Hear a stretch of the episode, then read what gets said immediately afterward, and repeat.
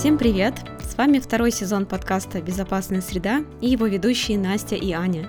Мы две психиатрки и психотерапевтки по безопасным средам обсуждаем в наших выпусках психическое здоровье, терапию и лайфхаки о том, как заботиться о себе и близких.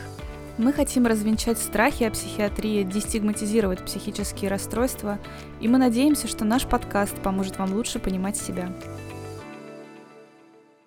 Наверное, каждый человек слышал про синдром самозванца или сам его у себя диагностировал. Но все-таки, давай мы расскажем нашим слушателям, что это такое. Синдром самозванца — это ощущение, как будто ты не настолько компетентный, насколько тебя считают окружающие. Часто таким людям свойственны мысли, что я хуже других, я недостаточно компетентная, я не на своем месте. Мне просто повезло, и мои работодатели и коллеги просто пока что не догадались, кто я на самом деле. А какие еще есть проявления у синдрома самозванца? Неуверенность, сомнения в себе, неспособность объективно оценивать свою компетентность и навыки, приписывание своего успеха внешним факторам или везению, критика своей работы, страх не оправдать ожидания, стремление к достижениям, самосаботаж собственного успеха, неадекватно высокая планка и закономерное разочарование, когда не дотягиваешь до нее. Ого, достаточно большой список, и проявления достаточно противоположные, тебе не кажется? Да, и здесь мне достаточно легко это объяснить с позиции схемотерапевта. Но для начала скажи, пожалуйста, как ты думаешь, с какими эмоциями чаще всего связан синдром самозванца? Я думаю, что это тревога и страх разоблачения, ну и, наверное, еще стыд. Куда же без стыда? Да, именно. И это достаточно сильные эмоции, от которых любой человек пытается закономерно отстраниться.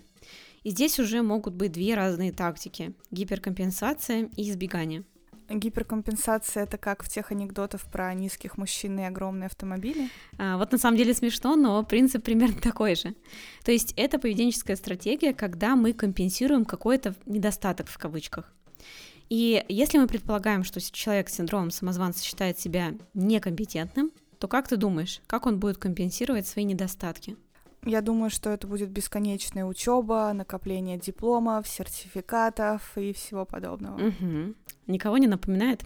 Ну, это вообще описание нас и наших коллег.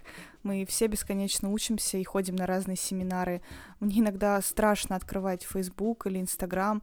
Там очень сложно пройти мимо кого-то, потому что везде кто-то что-то заканчивает, кто-то зак- э, заканчивает какой-то курс, прослушивает его фотки диплома или что-то дописывает сейчас, или читает какую-то книгу, и прям бр вообще. Да, это точно так бесит. Ну а с другой стороны, а что тут плохого? Ну, учится себе человек спокойно, пусть учится, будет умным и профессиональным. Да, не то, что мы.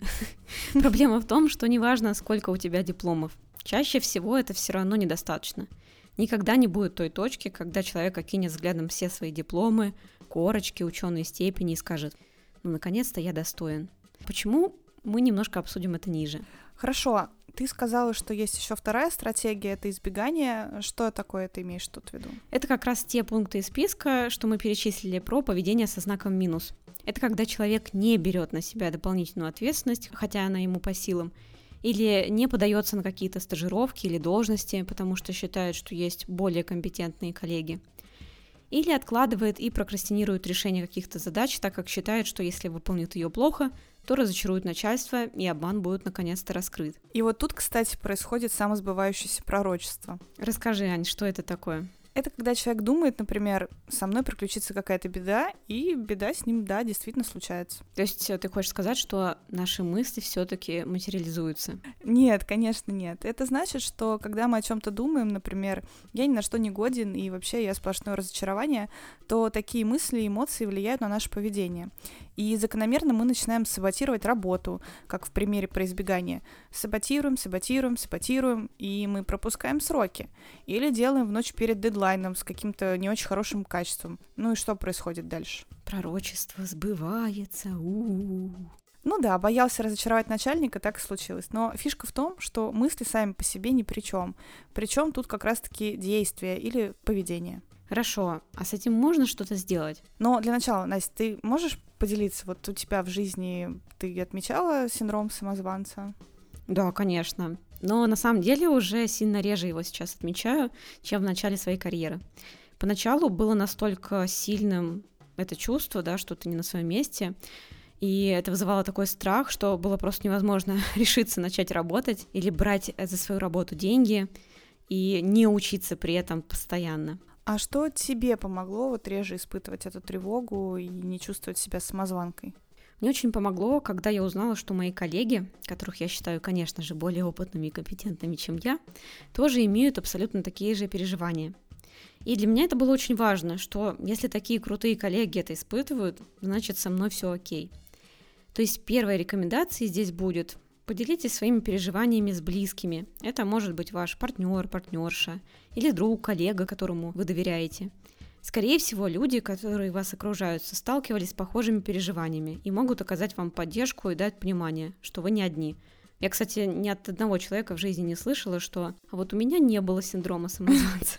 Ну, я думаю, такие люди наверняка есть. Совет очень крутой. А есть еще какие-то рекомендации? Да, и тут я тоже продолжу на своем примере, наверное.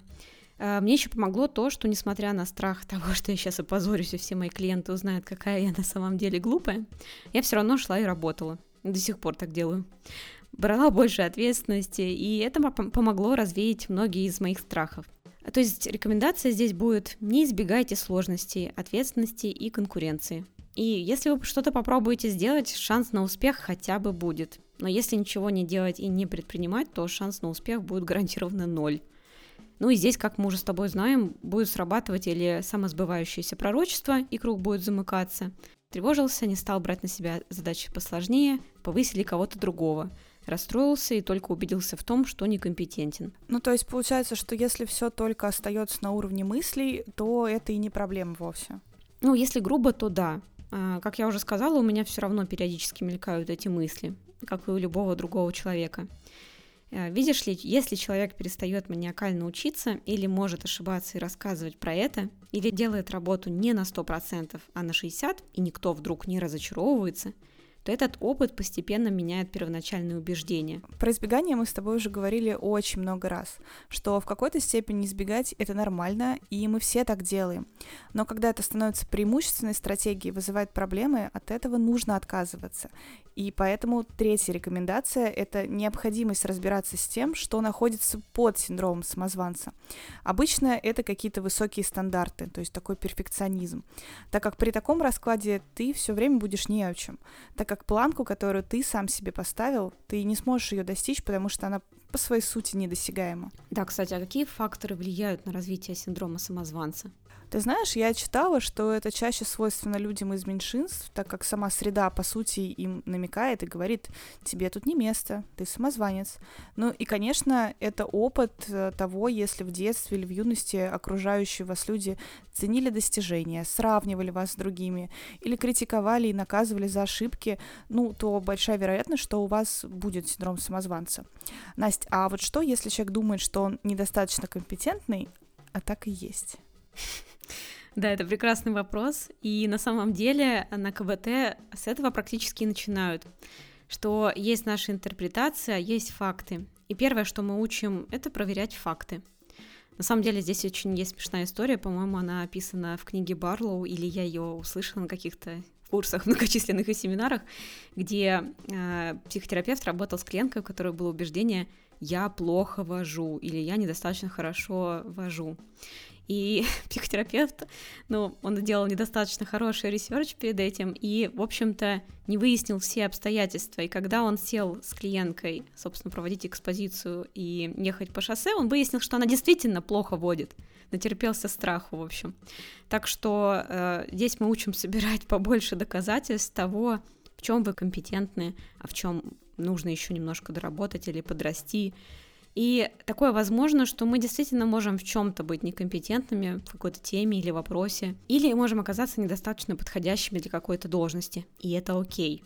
Это просто информация, которую мы примем к сведению и поймем, что тут нужно еще доработать.